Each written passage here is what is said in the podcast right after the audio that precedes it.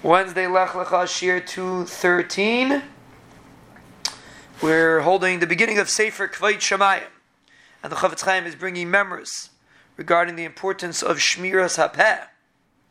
So he says, first of all, number one, someone that guards his mouth is called an Ish.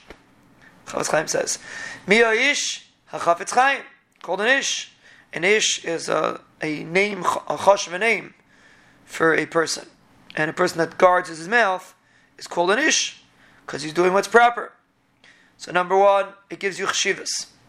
Number two, Beis, he says, it brings you tremendous hashpa in Elam Hazeh.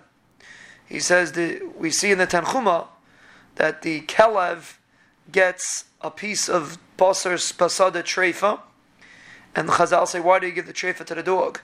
Because since in, in Mitzrayim the dogs didn't bark, by uh, by uh, B'chayris.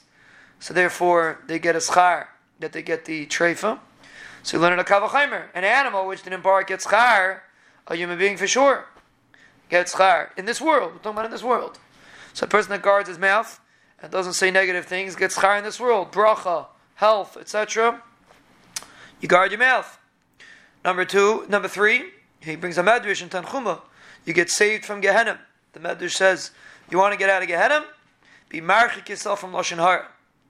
And you're zeiche to Eilam Hazeh and Eilam Haba. So Zakti Chofetz Chaim is listing three milas of a person that guards his tongue and makes sure he doesn't talk Lashon Hara. Called an Ish, Hatzlach and Eilam Hazeh, and Hatzlach and Eilam Haba.